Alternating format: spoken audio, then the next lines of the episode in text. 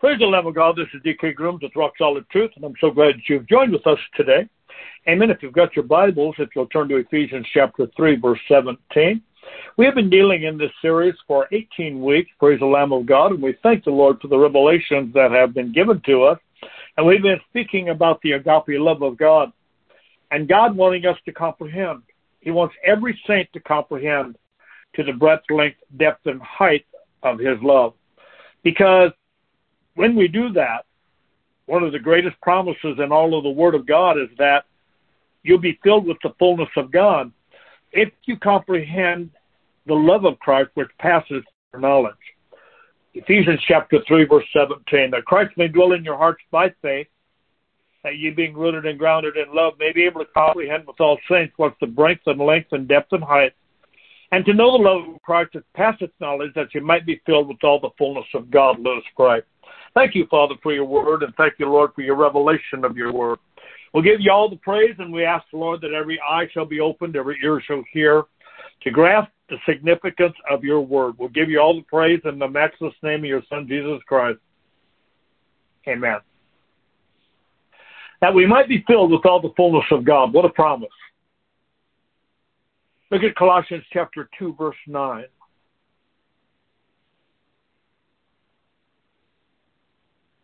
For in him dwelleth all the fullness of the Godhead bodily, and you are complete in him, which is the head of all principality and power. What a marvelous truth. What a promise that has been given to us, emphasizing over and over again in Scripture that we would be filled with the fullness of God if we were to comprehend or understand the breadth, length, depth, and height of His agape love. And just as a side note, what kind of love would we be filled with? His love, the love of Christ, agape love. There's a huge difference between intellectual knowledge, which comes from your head, and experimental knowledge, which comes from your heart. I have spoken about this many, many times. It's one thing to be able to quote scriptures it is quite another thing to hear with the voice of the Lord and to hear with your spirit, because the Word of God tells us that God is a spirit, and they that worship Him must worship Him in spirit. So it's very, very, the big difference between intellectual knowledge and experimental knowledge is that one comes from the head and the other comes from the heart. And when I begin speaking about love, I run into this all the time because most of God's people believe that they already know about the love of God. And, and I hear this. Oh, I know that God loves me. I'm a Christian. I go to church every week. I've been delivered. But here's the reality. Any problem that you have, any lack that you feel that you have, any troubles that you have in relationship, all of those come from the root of not understanding God's love for you. Many people relate to God in works. Many relate to God through church efforts or even ministry. But relationship and operation is based upon the love of God. And all problems stem from that deficit. How do I know that? Because faith works by love. Galatians chapter 5, verse 6, and in Christ Jesus, neither circumcision availeth anything, nor uncircumcision, but faith which worketh by love. Any problem that you have concerning faith, any problem that stems from what you consider to be a lack of faith, is brought to you because of a lack of understanding concerning His love. The scriptures are clear. If you understand if you have understanding, if you comprehend the breadth, length, and depth and height of God's love, then the Word of God tells you that you will be filled with the fullness of God. It all comes back to the place where you don't really know how much God loves you. You may know it intellectually. You may even know it by reading the Word of God. But you don't know it in your heart it's not upon the foundation upon which you're standing. When you come to the place of revelation, knowledge concerning the love of God, then faith works. it works. And you begin to be filled with that fullness of God. Everything that seems to be impossible now comes under the heading of possible. Any faith problem that you can have, any faith problem that you do have, can be traced back to a love problem. And the love problem is a lack of your understanding concerning how much He loves you. There are many things that contribute to that factor, but I believe that one of the biggest, one of the greatest hindrances in receiving the true knowledge of God's love is religion. And I don't understand why that's such a startling statement because it was religion that killed Jesus Christ. And the very thing that is still killing Christ and continues to kill Christ is you not understanding how much God loves you. Why religion? Why pick out religion? Because religion is not interested in knowing truth. And the reason that religion is not interested in truth is because truth makes you free. And if you're free, you'll leave religion. One of the main hindrances that religion has done and has brought to the child of God is that they have tied your performances, your efforts, and your works to God's love. And it brings to us the revelation that God is love, but He only releases that love when we do things that are right, when we do things that He approves of. The blessings of God only flow when we are deserving of that love, when we do things that pleases Him. Many of God's children believe that the things that are taking place in their lives are exactly what they deserve. Let me tell you, if you got what you deserved, you would be in hell. Things that are going on in our lives, many people believe that it's just a reflection of everything that they've done wrong. We believe that people who are doing a good job, people who are pastoring large churches, who have large ministries, who are drawing large crowds are people who God is expressing that love to and the things that they're doing, they're doing right. You know, I actually used to believe many, many, many, many, many years ago, a long, long time ago, that God's love was conditional. And if you did right, God blessed you. But if you struggled or if you sinned or if you dealt with flesh, God's love was not where it was supposed to be. And then I come to the place where I really begin to hear what the Word of God was really saying instead of what religion was telling me.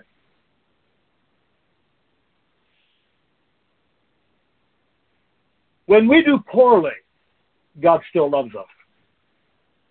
God desires and delights in our prosperity. God wants us well. And that's because God is good. God is love.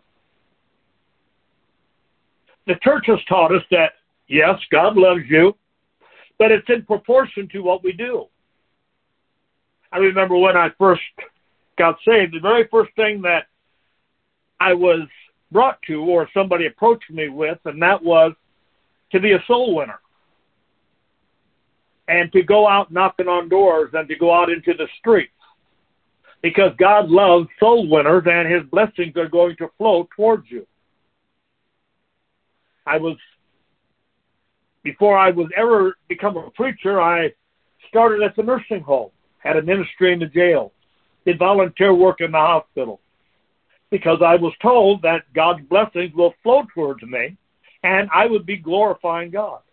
I remember them saying that if you do not, if if if you don't use what God has given you, God will put you on a shelf. And I come to the realization that that's not true at all. Because how does that work when God loved us even while we were yet sinners? Look at Ephesians chapter 3, verse 14. Ephesians chapter 3, verse 14. For this cause I bow my knees unto the Father of our Lord Jesus Christ, on whom the whole family in heaven and earth is named, that he would grant you, according to the riches of his glory, to be strengthened with might by his spirit in the inner man. Someone told me the other day that God would never share his glory. And I said, How is that? Because he's already shared his glory. That he would grant you, according to the riches of his glory, to be strengthened with might by his spirit in the inner man. He has already shared his glory, the Shekinah glory of the Father, which is the Lord Jesus Christ, that Christ may dwell in your hearts by faith, that ye being rooted and grounded in love may be able to comprehend with all saints what's the breadth, length, depth, and height. You see, this scripture comes up because Paul is praying a prayer for the Ephesians. And his prayer is that the Ephesians and the Ephesian church will understand the love of Christ. And the only reason he wants them to understand it is so that they could be filled with the love of God as he was filled with the love of God to the breadth, length, depth, and height. So what that really means is that the love of God is dimensional. It's not one dimension, it's dimensional to the degree of dimensions and breadth, dimensions and length, dimensions and depth, and dimensions in height. I'm talking about layers and layers and layers and layers that are dimensional. And each one brings you to the place where you are filled so that you can travel on to the next dimension. But the problem with most people who relate to God through one dimension is that dimension is through only being born again. They never go to the breadths, to the lengths, and to the depths and heights of understanding His love beyond being born again. And because many are not filled with the fullness of God and are continually trying to relate to Him through the knowledge that comes from their head instead of their heart, most people's revelation of God's love wouldn't fill a thimble, let alone their cup overflowing. I believe the greatest need in the child of God today is not that signs and wonders would follow him, because the Word of God says that when you preach the gospel, that happens automatically. I do not believe that the greatest need today is the child of God is faith. Because the Word of God tells you in Romans ten seventeen that faith comes by hearing, and hearing by the Word of God. If you'll hear with your spiritual ears, faith will follow on the heels of hearing the word. I believe the greatest need in the church today is that the child of God receive a revelation knowledge concerning the love of God. The reason that unbelievers do not respond to God is because they don't understand the love of God. And the reason that believers are not walking in the power and the grace of God is for the same reason, because they don't understand the love of God to the breadth, length, depth, and height. All of the problems, all of the rejection, all of the trouble in your life can be traced back to the deficiency you have concerning how much He loves you. I will tell you that no one would reject the love of God if they understood the love of God. I'll say that again. No one would reject the love of God if they understood the love of God. To know the love of Christ, the agape love of Christ, the agape love of the Father, it has to pass your knowledge. It has to go beyond your knowledge. It has to be revealed through the unction of the Holy Spirit in those things that are unseen. And when that happens, it will begin to fill you with the fullness of God in each dimension of the breadth, length, depth, and height. You see, if you could grasp that, where is that love of Christ going to be settled in? In your heart. In the fruit of the Spirit. The very first fruit which everything else flows out of, is love. You have to experience that love, the love of Christ, in your heart. And it has to be fulfilled and it has to be experienced in intimacy. And it will fill you with all the fullness of God.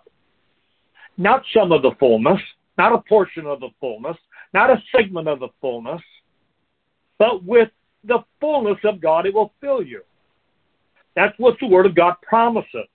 And yet, this promise is not fulfilled, neither is it even remotely existing in the average child of God today.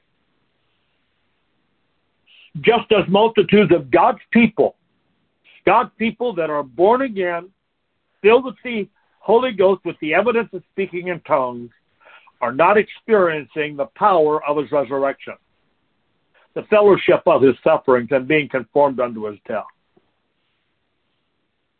Paul was an apostle, a born again child of God. He had an experience with Christ on the Damascus Road. Multitudes of people would say, Oh, I would love to have that experience.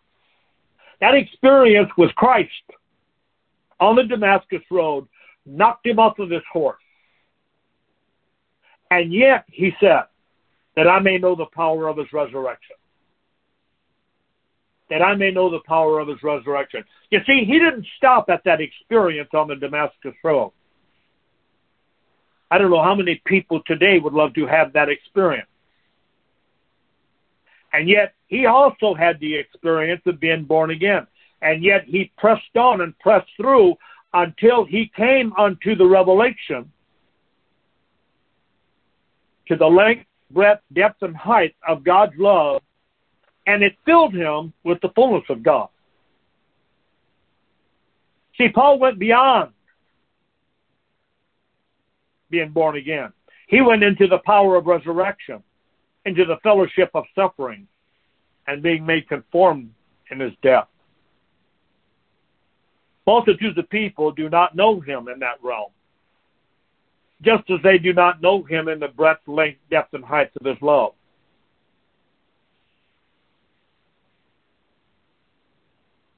So here is what God is telling you. If you're not filled with the fullness of God in your life, then you are lacking in a heartfelt revelation of God's love in your experience of His love. If you're not walking in joy, if you're not walking in peace, if you're not walking in faith, if you're not walking in victory, because our faith is the victory that overcomes the world, it's because you're not in a heartfelt relationship. You are not walking in heartfelt experience knowing how much God loves you. And if you're not walking in the benefits of His love, there's only one reason. It's because you're lacking in your understanding of His love. What a powerful message. What a powerful word. Let us pray. Father, I want to thank you and praise you today.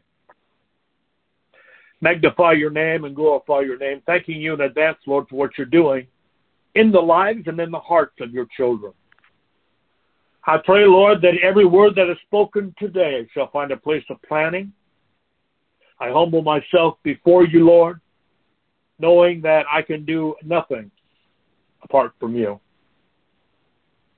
that I gain my strength, that I gain my knowledge, that I gain my love, that I gain all these things because of the vine. I am a branch that constantly takes from the vine. I need the vine. The vine has to be that which is essence in me. I'll thank you and praise you for this platform for the opportunity to once again give your word.